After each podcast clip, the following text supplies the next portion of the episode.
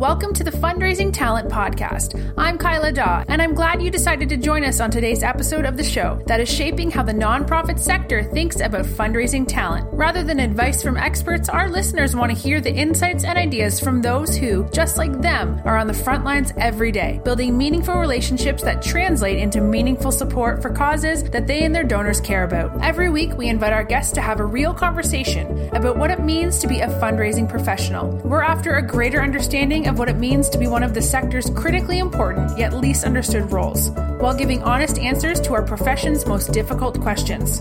Thank you for joining us in this episode of the Fundraising Talent Podcast. Here's your host, author, fundraiser, and master trainer, Jason Lewis. Hi, podcast listeners. This is Jason Lewis, and I am your host for the Fundraising Talent Podcast. I want to thank you for joining us today for the show that is shaping the way that the nonprofit sector thinks about fundraising talent. Before I introduce today's guest, I do want to thank our sponsor, CueBack.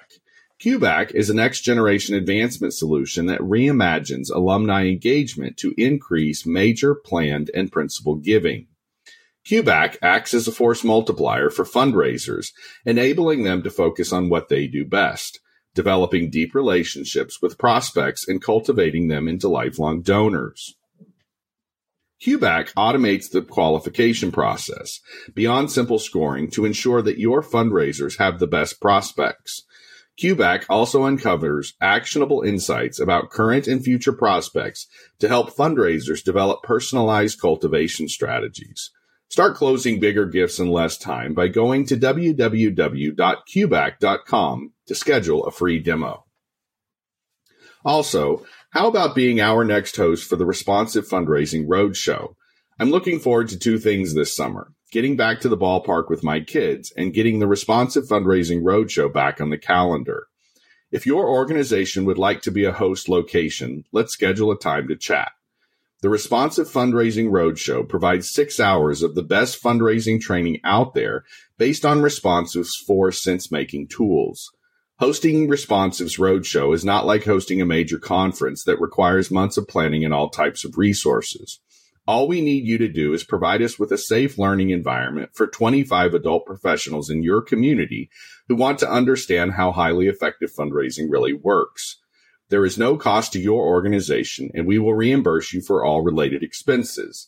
If your organization would like to host the Responsive Fundraising Roadshow in your community, reach out and let's have a conversation today. Hi, Alex. I am delighted to have you on the Fundraising Talent Podcast today. I have been looking at the stuff that you all, you and the team at Open have put together, and uh, I'm looking forward to unraveling that or diving into it or whatever the right expression is. But before we do that today, Alex, how about we just let you introduce yourself to our listeners? Hi, Jason. Thank you so much for having me. It's really exciting to be here. I'm really looking forward to yeah having a chat and it's my first time on a podcast, which is very exciting. Um, so I'm Alex Srivastav and I work at Open Creates. So um, we are a strategy and creative agency based in London, but we work globally. So we have charity clients um, all over the world in different territories, um, and we have most recently been working on the charity benchmarks COVID 19 impact monitor, looking at the impact that COVID has had on a quarterly basis on, on charities, um, specifically in the UK. So before we dive into that, and I certainly want to, that's, that's going to be the focus of our uh, attention, but it doesn't sound like you're a, a, a charity person, that you're not a nonprofit person. So how does a, how does a, how does the, how does a person like yourself maybe land up in the charity space? Oh, so I actually started as a charity person. Okay, there you um, go. so yeah, so I uh, I studied. I fell into it as I think most people do into fundraising, but um, I studied international relations at university and then managed to get any job at Save the Children in London. I just applied for anything that they would have me for, and I ended up at a uh, in a temp role at Save the Children, and then I managed to get into their direct marketing team and kind of worked my way through an individual giving um, and direct marketing at Save the Children UK. Yeah. Uh, which was really fascinating. And then I moved around a little bit within the sector of different organisations based in London. So all international development, strangely. Um, so Save the Children, ActionAid, and UNICEF. And then I did a little bit of time at a, a, startup. So I worked at an ed tech startup for a little bit, um, which was uh, fascinating and lots of interesting stuff as kind of product is becoming, you know, a huge thing in individual giving um, in the UK and I'm sure in the States as well and um, all over the world. Um, and then I had been actually a client of, of Opens, the, the agency I now work for at various charities that I worked at before. Um, so yeah, it's it was a great move to come and come and work for them after that. Yeah. So I'm a charity girl at heart, really. Well, I the the report that you all put together came across my radar. I pay attention to that stuff because I get the privilege of oftentimes interviewing people that put together things like that here on the podcast, and I pay attention to it. It was very quality stuff. Um, and I think why it most interested me is I, I've, I've, got a pretty good read on sort of what's playing out here in the U.S. and perhaps a little bit in Canada as it relates to COVID and what what all that has looked like. Like we had a great, we had a large number of people right in the middle of the summer last year from Canada, um, just talking about sort of the COVID reality and so forth. But honestly, I have not gotten a read, nor have my listeners been able to get a read. Uh, on what's happening in the United Kingdom. So that's why this is of interest to me. So tell us a little bit about the research and then let's um, let's just unravel it. Absolutely. So, um, so it's a. I should mention I work for Open, but we also work with a, a freestyle marketing on this report. So, I just must get um, Alan Alan Freeman's name in there as well because he works with us on this. So, it's uh, Open creates and freestyle marketing. Um, so, for a couple of years um, before I joined Open, they did an annual benchmarked report. So, there are older reports that looked at kind of annual trends in the UK uh, fundraising market, so across across the kind of fundraising piece. Um, but this year we realised that an annual look is probably not going to be it's not going to cut the mustard in terms of what people really want to see and that ability to see data you know faster yeah. uh, so we switched to a, a quarterly view um, so the report uh, that we've released so far we're working on the next one it looks at yeah, what has happened in fundraising income, expenditure, staffing levels, um, strategy uh, since well throughout 2019 and throughout 2020 to Q3. That's where the data we had, where we uh, published the last report was. So we can compare year on year, 2019 to 2020. Um, but I think what's really interesting, you know, there are other benchmarking um, things out there and there's lots of different ways to cut it. But what we've been able to do with the help of our participant organizations, which has been amazing, is look at kind of quantitative and qualitative qualitative oh, that word always catches me um, look at both sides of that data we also did some interviews with kind of directors of fundraising to get kind of more um, you know conversational feedback about what's happening we've got staffing levels fundraising costs so there's a real depth i think um, in this data which which allows us to kind of you know we try not to draw conclusions so much but to but to highlight trends and and, and interesting features that people might find interesting um, so yeah, it's been fascinating. It's been absolutely fascinating, and I think a real labour of love for a lot of us uh, over here. So before we um, before we done. sort of go deep dive into it, on the back end, do you feel good about things or are you like oh my gosh this we're just never going to get out of the dark on this one i think i think my colleagues so, so um, at kind of back end we did uh, we we sent uh, some some forms for, for people to fill in. You know, kind of finance people helped fill in some forms. Some you know leaders from across fundraising filled in some forms, and then I also did some interviews, and then I reported back to kind of my colleagues at Open before we wrote the report. And actually, one of the big things that almost everyone said when we came out of that meeting was, "This is a lot more positive than we were expecting." Okay. Um, and obviously, the bottom has fallen out of some really, really important areas of fundraising. And the, the toll on people has obviously been outrageous. It's been awful in a lot of ways. But actually, I think the, and remembering that those interviews were done in kind of November time, uh, October, November time. So in the UK, we'd had a period of slight lockdown easing um, yeah. before then, and then it all crashed around us again yeah. uh, after those interviews had taken place. But I think it was quite interesting. We'd kind of been in this really difficult position, and then everyone had been able to take stock maybe of the last six months slightly. Obviously, everyone was still chasing their tails a, a little bit, but um, yeah, it was interesting that lots of people were kind of talking about to give you an example, for, uh, is they were talking about things like it's giving us an opportunity to do things differently, mm-hmm. and we needed to do things differently anyway. Mm-hmm. So actually, we'll use this as a catalyst, and that is a positive outcome of a really awful situation. So um, it was great to see that, that you know a number of people in the sector had had picked up on that, uh, which which was excellent. So yeah, it wasn't as doom and gloom as you, you may have feared. Do you think I have been reading for quite some time? Um, John Hagel is a researcher on the West Coast here in the U.S. in the Silicon Valley, and he has talked. He has been talking about. He has been talking about for the last probably the more, more than a decade. He's been talking about what he calls the big shift, and the big shift is this sort of just universal worldwide shift of going from what he refers to as a world that is sort of guided by scalable efficiency to a world that is sort of guided by scalable learning. And so we have to start just existing in this constant learning mode. And so rather than ta- constantly sort of exploiting what we know, we have to just constantly explore what we don't know. And it sounds like if, if I'm reading between the lines of what you just said, and if I'm, and if I'm reflecting on what I have heard probably several times from guests here in the US, for example, it's that COVID has done the fortunate, done, done us all the fortunate benefit of maybe in the sector, in our sector, in the nonprofit sector, of sort of flipping the switch on that transition. Does that make sense to you? I mean, Absolutely. is that essentially what people were telling you? Is that we we have been riding this this train for so long, this scalable efficiency train, and it has been hitting diminishing returns. We've hit that diminishing return so many times, and we, you know, we didn't know how we were going to make it. And then all of a sudden, COVID comes along and makes us stop and realize that maybe we were just needed to, you know, almost like get off the train and get on another one. Is that kind of what you heard?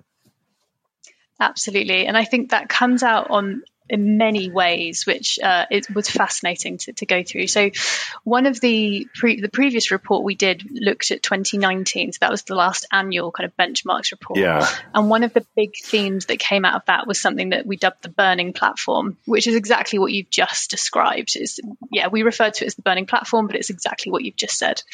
Um, and so a lot of so one of the questions I asked in the interviews was, has that changed? And the answer was absolutely not. But this is the catalyst. So that's yeah, I completely agree with what you've just said. And in some of the ways that that seems to have played out in maybe some more of the detail.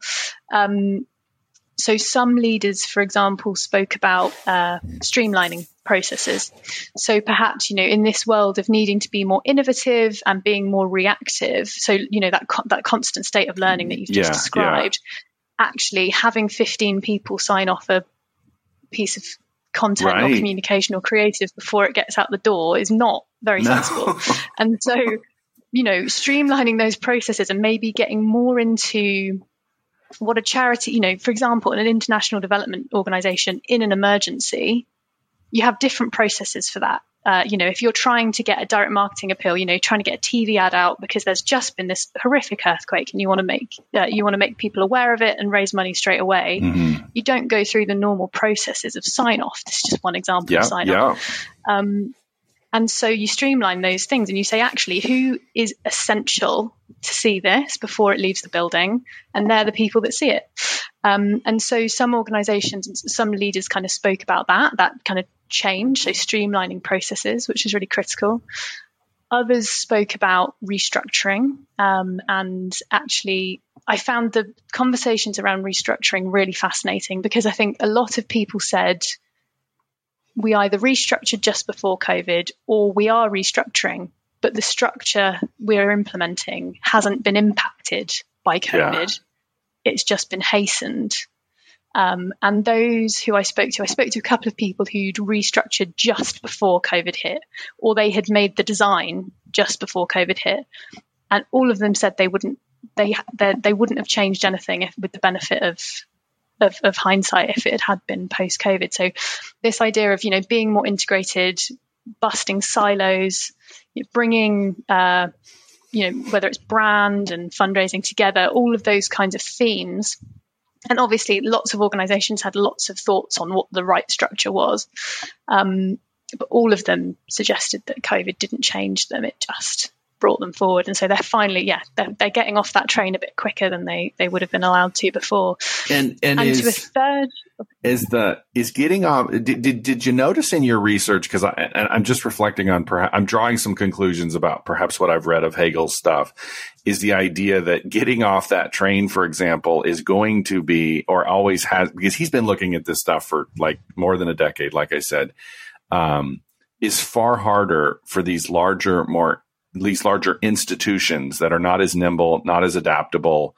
They can't they can't move through that bureaucracy any quicker than I mean it's just it's the the institution itself is designed for a very predictable world where efficiency works and not a world where the world literally changes overnight. And so Alex when you, when you when you're looking at the data that you all have looked at over the last several months, even the last year, all of this data, are you seeing organizations that when that those that were smaller were also more adaptive and nimble and able to respond?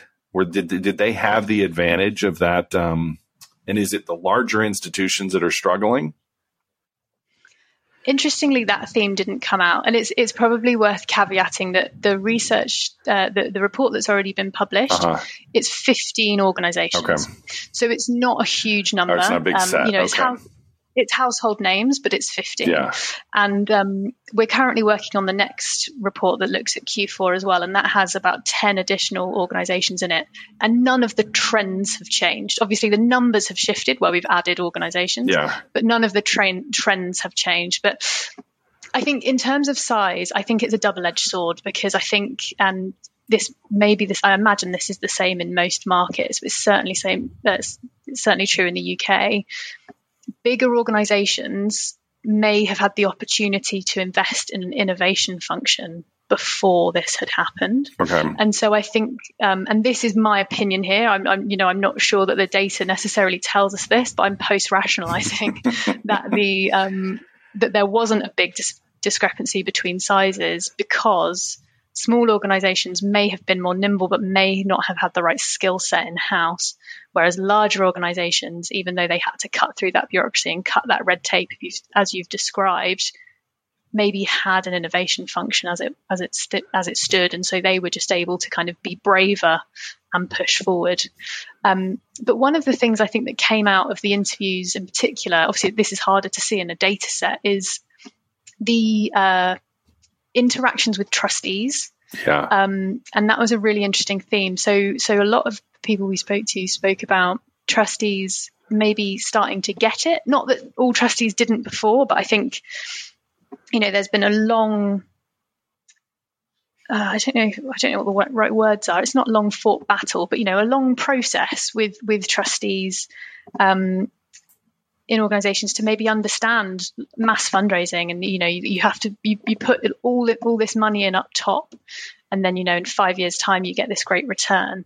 Um, you know thinking about things like organizations that have got big drtv programs and stuff like that where that you know that that initial um, investment is substantial. Um, and so i think organizations found that those who had invested in individual giving, for example, regular giving programs, where they had that consistent income from years of investing in regular giving, maybe felt vindicated, yeah. and that helped. Um, that helped with trustee trust. Um, and I also think that all of this has just brought to the fore the issues within fundraising and, and what needs to happen, what needs to change, and what makes fundraising sustainable, which is diversification. And if you're just constantly you know, optimizing around the sides. And if every year your budget is slightly reduced, but your income targets are slightly increased, you don't have the opportunity to do something radical because you're, you know, you're, you're, you're beholden to these numbers that get increasingly hard to deliver. Um, that, you know, there was this feeling that maybe that that that that chain could be broken and, and that trustees were maybe more understanding. Obviously, that's a wildly sweeping statement, um, but an interesting theme that did come out. Okay, so I can't overlook that you said brave because um, I always listen to, to qualitative terms like bravery. Are we going to be braver on the other side of this? Are we just going to be braver people and braver fundraisers and perhaps know that the world is, eh, you know, one of the, one of the things I've been uh, writing a lot about for this new book project is the fact that you know, last two decades for for most of the professional careers and most of the people that are sort of driving fundraising decisions right now we've experienced three very unpredictable events in the last two decades starting with September 11th and then with the recession and now with COVID-19 and I think COVID-19 might have been experienced in such a way where like to sort of piece together we've been through this once we've been through this twice. This is also very different every time is going to sort of throw us a different sort of curveball. And now we're going to be a little braver and we're going to know that the world is unpredictable and fundraising practices might be a little different. What do you think? I hope so. I hope so. And I think if the recession, I mean, I joined fundraising at the end of the recession in the UK. So I joined fundraising in 2011, yeah, I think it was. Right. Okay. Um, and so the recession really bit in 2008, didn't it? So um, so I think what what I, I, kind of know from colleagues and kind of from seeing in my kind of early career is that organizations who managed to spend through that recession mm-hmm. ultimately won. Mm-hmm. And you know there are there are organizations who you know went into survival mode and that really negatively impacted their fundraising and still negatively impacts them now, you know, a long time after that, a relatively long time after that. Um, and so I really hope that that is the case. And, you know, um, I'm going to quote something really cringy now, but we have a very old, uh, very classic TV program here called Only Fools and Horses. I don't know if you know it at all, but um, yeah, there is a, a, a, line in there is that he who dares wins. Um, and yeah. I think that's exactly the case with this. And I think, you know, it doesn't mean blindly spend on fundraising. Of course it doesn't. But I think, and, you know, small, even tactical tests at this point are absolutely critical to, to shore up your fundraising for the future. And is that sort of the, is that sort of the red flag in, in, in the research that you've been looking at? And as you're sort of, uh, you know, the idea that, give me that phrase again, he who, he who dares wins. He who dares wins. I mean, if you think about that, um, that's sort of that underlying. I mean, that's what entrepreneur. I, I, teach an entrepreneurship class, social entrepreneurship class at the local college, for example, and that's essentially what we know to be sort of the way that the world works. Is those who sort of take a risk, oftentimes are often the ones who experience the greatest reward, and perhaps what the silver lining in all this is is that he who dares wins. I mean, is that is that sort of really what? In some ways, did that is that what the red flag was in some of your findings that those who wouldn't dare are the ones who are perhaps now or going to be a year from now really sort of struggling to. I, I think it was your report if it wasn't your report, it was another report that was. Ba- I, I, think there was another headline recently that I read about the same time I read yours that it's a lot of the, or, the, the organizations we need to be most concerned about are the ones that we're not even going to know are in in serious distress for like another eighteen to twenty four months. Yeah, I think to be honest, the empirical data that we've looked at, it's it's too, it's, it's too early to tell. Yeah. Um, so I can't I can't say that looking at that report, you know, I can I can clearly point to organisations who who are going to win and those who are going to lose. But that's absolutely not the case. Yeah. And the report the report showed us product areas, uh, uh, you know, have been the winners and losers, and, and some of those are in very you know, just uh, common sense terms. So anything that required face to face interaction, obviously, the bottom fell out of. So, you know, retail collapsed. And between Q2 2019 and Q2 2020, there was a 90% drop in income from, from charity shops because they were shut and there weren't people on the high street and, you know, it was illegal to go to them. Um, but then you see, uh, we saw a huge uh, increase in emergency fundraising. Yeah. So something I think this is really interesting: the domestication of, of, emergency fundraising in the UK, and I'm sure it's similar in other markets, including the US, is traditionally we had seen emergency fundraising as something that was done by international development organizations, mm-hmm. and, and, the emergencies were. Um, you know, climate emergencies or um, you know earthquakes, things things like that. Um, and we saw charities in the UK who were domestic charities who had never launched an emergency style appeal going out, being brave, yeah. going out with something like that, yeah. And the public responding in the most inspiring way, and you know, in, income being absolutely phenomenal. Um, so I think it, you know, it, it may be too broad to, to categorize braveness, you know, by organization. I think within within opportunities, there is, you know, there is a level of bravery to take that step into the unknown, even if it's not unknown for the sector, but the unknown for that organization. Yeah. To allow themselves to get in front of, you know, relevant audiences. And I also think a, a huge, huge and, uh, this is going to sound really obvious, but um, relevance is the key issue, isn't it? So you can be you can be brave and stupid. Right, right. not that I think any of my colleagues, you know, in the UK charity sector are absolutely not, but you know, theoretically you could do that, can, and that's yeah, not. I think that's what we do. call arrogance, right? Um, Pricks as American. Yeah, that's wow. what, we we've gotten a lot of those. Uh, yeah. um, so yeah, obviously you need to be brave, but you also need, you know, the insight and the strategy behind it. Whether whether that's reactive and fairly tactical, rather than you know a two year strategy that's pointing you in that direction. It could be something that you found an opportunity in last week, but if it aligns with your audience, if it puts, you know, if it brings what your organization does and what the audience wants together, then it's a, you know a sensible thing to do. So I think it's it's difficult to judge in overall terms, um, but hopefully I think being more reactive and in a way that could be classed as being brave, you know, it is on the up, and hopefully will continue to be. So, it you know when I think about the conversations I have had since. Um, so, so I think what is I'm sort of hypothesizing here, but um, when I put out my first book three years ago, and then started producing these podcast conversations, and I'm having more and more of these conversations, and I'm I'm typically talking to a fundraising professional who's perhaps about ten years in. They're about ten years in, and um, and one of the things I've I've wondered, and I'm wondering if any of your data sort of points at this, or maybe you picked up on this and maybe a conversation or two in there, I, I think there's a more savvy fundraising. Per- so the actual fundraiser whose uh, boots are on the ground inside these organizations, is there a more savvy fundraiser today that perhaps is picking up on the same things that that for perhaps an outside organization like a research organization like yours has historically been counted on to sort of uncover is are, are, you seeing the same fundraiser that that sort of knows that they've either signed on with a shop that knows the hell what they're doing or that doesn't know what they're doing? Do you follow what I'm asking? I think so, but, but I don't know if I can answer the question. I don't. I don't know. I, to be brutally honest, I don't know the answer to that.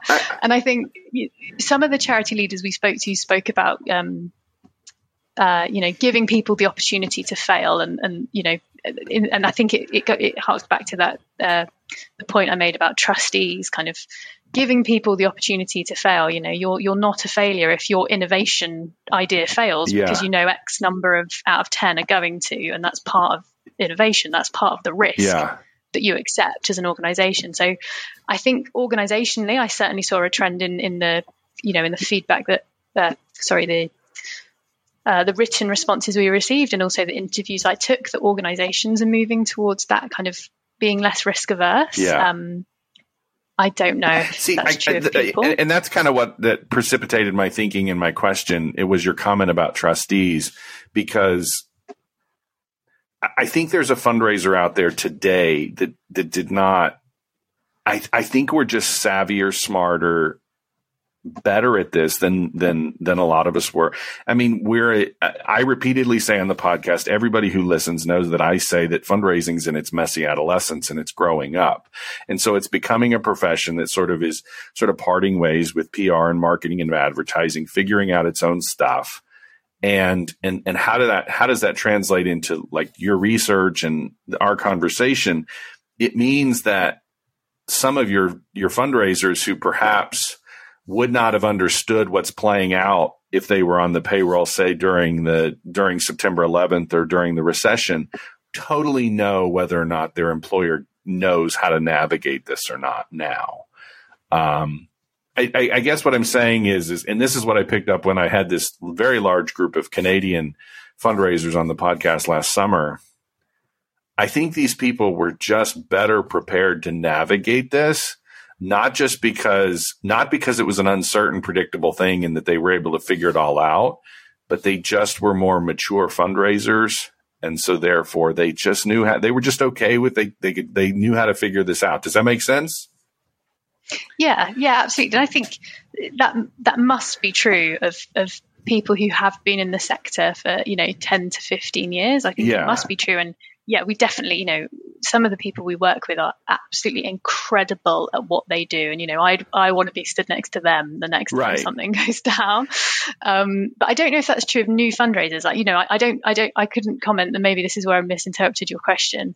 Couldn't comment if someone who joined fundraising a year ago and has been in it a year is better than someone who joined 10 no. years ago when they were a year in. No, I'm kind of getting um, at that 10 year. I'm getting at, I'm, I'm sort of getting at the person, the person I'm, the person who was reading my book, for example, the person who's reading my first book was generally not the new fundraiser. It was the person who was 10 years in. And so they were, um, uh, one of the things I'm constantly saying is, is that they're thinking more carefully and critically about the work that they do. Um, so there's not there's not as much you know if you think about the way fundraising has historically worked, it's it's largely been based on a lot of impulsivity of the you know and, and and assumes a lot of assumptions about consumer behavior and so forth and so forth. But I think we're actually sort of wising up to the fact that fundraising maybe behaves a little differently and the donor motives are different and that our, our you know our understanding of the world is different too. Um, and so that person who's 10 or 12 years in, here's the thing. I think that, that there's a lot of people who are 10 or 12 years in that are very intrigued by inform. I mean, it's the reason why I'm creating this, this conversation because I think there's people who are 10 or 12 years in who are very intrigued with this information and know how to read between the lines and know how to translate their experiences through what type of information you're giving them. Yeah, absolutely. And I think in in a way, you know, what we do at Open, uh, the, the agency I work for, is is a reflection of that. So you know, we work in um, strategy and creative, but the, I think over um, um, speaking on behalf of an organisation I wasn't working at during the time that I'm talking about, but the strategy function at Open has grown so significantly over the last 12 years, and it's because people, you know, our, our colleagues in in charity want to know who are my audience? What are they interested in? How can I meet them where they are? What is the difference? You, you, and what you've just described, and that's why what we offer as an organisation, we still do incredible creative, and that hasn't changed. But what's grown alongside it is is that kind of strategy piece to to help charities answer those questions that you've that you've just described. So you know, we want to launch something we want to reach new audiences who should they be and what should that be with and you know actually starting with the audience rather than you know I, you know, this charity over there has has launched a subscription product. I want one. Yeah. we, we, yeah. We're given the opportunity to actually go back to the beginning and say, right, where is the opportunity for growth here? Yeah. And look at it, you know, in that really broad sense that actually offers the best return on investment ultimately, because you're going at it from, you know, you're coming at the question from the right position of uh, what is going to work in our context for our audiences for for what we deliver. So did you, um, did you did you find anything? I'm always interested when I'm talking to researchers. Did you find anything that did you find anything that like totally surprised you? Like you didn't expect to find that, and good, bad, or otherwise. But was there anything sort of this sort of this like wow that that you didn't expect the data to tell you? So there were there were obviously lots of things that weren't a surprise at all. So things yeah. like retail and events fundraising yeah. collapsing, yeah. not a surprise. Um, things like emergency fundraising, ultimately not a surprise. It's really interesting that there was that domestication, but not a surprise. But there were other ways. There, there were other things that were. So one of them um, was around major giving, and actually, you know, I think uh, inherently we know that in times of crisis people step up and our supporters are our biggest asset, and there's no question about that. And over the last year, supporters have been incredible, and nearly everyone I've spoken to for this report have said that. You know, our supporters have just been with us like never, never before. Um, which is amazing. Mm-hmm. Um, and I'm really glad we can say that. And so for major giving, for example, where and I'm not uh, so I, am not major giving or philanthropy, you know, high net worth individual sure. fundraising, whatever it might be uh, labeled in in whatever organization, because it changes, you know, not just the other side of the pond, but uh, organization to organization, what we label things, um, but that might traditionally have been you know, driven by it's relationships, isn't it? So it could be face to face, it could be getting that meeting in. Um, and obviously, that's not been able to happen in the same way, and that that face to face time has been very different with Zoom. But actually, you know, looking at some of the figures, so for, for major giving between Q2 2019 and Q2 2020, if you compare the income in those two quarters, it grew by 143% mm-hmm. in in 2020. So some of those things I found really fascinating because obviously that was the first time that maybe you hadn't been able to make the ask in person. And I'm, again, I'm making sweeping statements here because mm-hmm. I'm sure there are lots, there were lots of asks made virtually mm-hmm. before as well. Um, but I thought that was really interesting. Um, we also found that uh, cash activity, so kind of um, appeals, whether they're mailed appeals, for example, did incredibly well. So it wasn't just emergency asks, you know, specific emergency asks that did really well, but any activity really that seemingly that went out during Q2, for example, when when it really kicked off, did really really well. Mm-hmm. Um, so it wasn't necessarily that direct link to COVID that was required. Just everyone was looking to help. Yeah, uh, which was amazing. So I don't know if that's surprising so much as just it like gives you a lot of faith in humanity. Well, so I'm really happy about it. it, it it's it's in, it's interesting that you talk about. It. So I was in uh, last time I was in the UK. I was speaking at an event out in I was I was in Canterbury, and it was, it was I think that was 2017, and at the time there was sort of an interest. Some of the what I was talking about there was an interest in individual and major giving amongst a lot of the people that I was talking to, and it was very evident that that you know there was it was very evident to me. I think what I was picking up on there, if I recall correctly, I didn't just sort of remembering. Um, you know, you have this sort of this, you have this sort of the charity sector, and you have sort of this trust fund. You know, these you know these old, very old trust trust based fundraising sort of money, and it seemed like that fundraising in the UK was sort of waking up to the idea that, that and something that and, and they were they were interested in what I was saying because I was coming from the US and perhaps Americans were assumed to be the ones who had figured out major giving or something. But maybe maybe what we've have now seen and based on what your data just what you're just sort of suggesting is is that we're actually seeing COVID as one of those first major places where yeah, major giving and individual giving has really sort of stepped it up, and we know what we're doing now, and we we don't have to keep asking these these prick Americans who don't necessarily know it all, um, and we can kind of figure it out on our own. Does that make sense? Because it's not that. Because um, I think there's um, I think there's a danger. I've never sort of said it this way, but I think there's a danger when because uh, when you think about the way that mass market fundraising generally works, it's very, it's highly technical and it's done in large numbers. And sometimes we think that when we're doing major giving work, that we can sort of just translate a lot of those metrics and a lot of, a lot of that just to it on a grander scale or, you know, or the same scale and same methods and just expect bigger checks. And it doesn't really work that way. It is a real, it is a total qualitative turn in what you're doing. Um, and, and I think that was part of what, when I remember some of those conversations, I was like, that's really all it is. It's, it's, it's you've just got to make sort of a qualitative turn towards, you know, it, it's not highly technical. Um, and, and so it can't necessarily be taught. It almost just has to be learned. It's work, it's work that mm-hmm. you learn in the field. It's not work that I can put in a technical manual. We have all these gurus here in the US who've tried to write books on major giving when in fact, what major giving really is, is just learning how to perhaps have a meaningful conversation like you and I are. That's really all it mm-hmm. comes down to. Does that make sense? Yeah. Yeah, absolutely. And I and I absolutely hope that that is coming to fruition. I think that, you know, that, that and there are incredible professional here, professionals here, of course, and I'm sure there are all over the globe.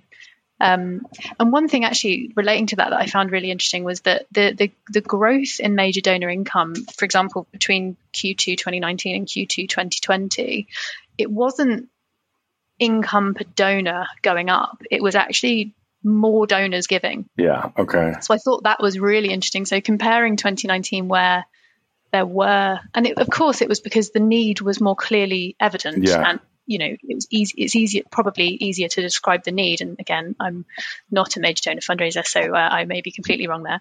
Um, but I imagine that is the case. And so being able to evidence that to a wider range of people I thought was really interesting. So perhaps it didn't have an impact on how much people were giving. It, it actually impacted how many people were giving. And so whether they were completely new contacts or kind of lapsed contacts, however however you might describe them at your organization, major donor fundraisers were convincing more people to give, which is really powerful. You know, rather than those relationships they already had increasing their gift and you know encouraging them to give more, they were establishing new relationships, which um, I found yeah fascinating. Considering yeah, and, and, and that, that, that's so, and, and that's what I probably wanted to tell some. See, you see, major what what I've oftentimes wanted to explain to people is is look when when you're building a relationship with a major donor, whatever the hell major donor means, it's all contextual. And so I can't come I can't, uh, you can't fly me over and let me teach you how to contextually raise money with people for whom you're actually going to be able to make a more meaningful connection with than I am. And it's only, then it's sort of this emergent phenomenon that sort of comes as a result of the interaction. And so what COVID may have done for people who are now raising more significant gifts in larger numbers is it's just, it's just the outcome of, of doing the work and therefore learning the work. Um, because it cannot be, you cannot teach. I, I've said this over and over again. You cannot teach, in my opinion, you can't teach major giving in a classroom. And I can't put it in a technical manual. You just have to go out right. and do it, learn how to communicate with people. And in, in, and in the case of the UK, COVID gave you the, a great opportunity and it actually gave you the uncomfortableness of that Zoom because a lot of them were probably doing meetings on Zoom and platforms like this where you just had to be completely vulnerable and listen and, you know, put your shiniest face on, right? Yeah. Yeah, absolutely. And hopefully that relevance was, you know, was increased by the fact that everyone knew that everyone was in dire straits and you could, you know, everyone was so aware of what was happening with COVID, it maybe was easier for people to imagine what impact that was on an organization before even having that conversation to begin with, perhaps. So, um, Alex, uh, before I let you go, we lose our listeners at about 40 minutes, and you've given me some extraordinary stuff, and, and I'm very grateful, as I'm sure the rest of my listeners are, for you giving us sort of an update on where things are in the United Kingdom. But where do you think this is going to go? Like, you guys aren't stopping. This isn't your only report. Um, it sounds like as you started with, we're very optimistic about where things are going. You had some, it sounds like we have very brave fundraisers in the United Kingdom as we do in other places. Where do you think this is going? Well, we will. Well, we're currently crunching the numbers for Q4, so I know that's still in the past, and you're asking about the future. But just to squeeze that in, we we're going to have a new report out um, within the next month. So charitybenchmarks.org to get that updated Q4 report, which um, I've had a little sneak peek at the numbers of and looks really promising. And, you know, in the areas that were promising, it seems Q4, that would be year in giving. So that um, it's not financial year end here, but it's the calendar year end. So it was it's uh, Christmas. Was it October to December? Yeah, yeah, Christmas. yeah holiday giving, right? Exactly. Okay. Yeah, yeah, yeah, holiday giving. Yeah, okay. Exactly. Yeah. So um, that uh, that's that's really interesting. I think helps give context because obviously being able to compare an entire year to an entire year is far more illuminating than kind of th- three quarters to, to four quarters. So that's really important. I hope where it's going is that um, you know, charities continue to look after their people, and can, can, that was a big thing that came out that charities were really concerned about looking after their fundraisers, um, and I hope that continues, and I'm sure it will, um, based on everything that I've read. And you know, it's a really hard time to be a fundraiser with people losing jobs, or something called the furlough scheme here, which um, means you might not be working full time, which is really difficult. But I hope we continue to be, you know, a really vibrant group of people that that can do you know have amazing impacts on on the communities that we support, which is you know what we're all in it for. And uh, yeah, I hope that continues and that organisations empower those amazing people to be brave and you know try try things that are right for their audiences and right for their organizations and allow you know allow people the public to be involved in the amazing things that these charities are achieving Alex, it's been an extraordinary conversation. I'm very grateful for your time. Uh, you're always welcome back. Uh, just for uh, just as as a quick reminder, how can people find this information? I'm going to put a link in the uh, show notes, and I will certainly put some information on LinkedIn where we post this. But uh, how can mm-hmm. people find your reports? Tell us where the website is and those sorts of things, and you tell them so I don't botch it up. sure. So for the latest report, you can download it at charitybenchmarks.org. Uh, the latest when we uh, you know it will be updated with the latest report at the end of the month. Um, and if you want to chat to us it's open creates. Um, so yeah thank you so much for having me. And uh, yeah be very happy to continue this conversation another time or with any of your listeners. So uh, thank you again. Thank you alex have you read the book that nonprofit leaders and fundraising professionals alike are calling a must read? In this pocket manifesto for today's fundraising professional, Jason deconstructs why many of us find ourselves working for organizations where we cannot accomplish our goals. These same organizations are notorious for rapid turnover and high donor attrition. To avoid this all too familiar path, Jason offers direction from those who want to be recognized and admired for their work. The war for fundraising talent challenges our ingrained beliefs and assumptions about how effective fundraising really works, and it questions the prevailing wisdom hiring decisions and donor behavior. Published by Gatekeepers Press, The War for Fundraising Talent is now available on Amazon and other major retailers.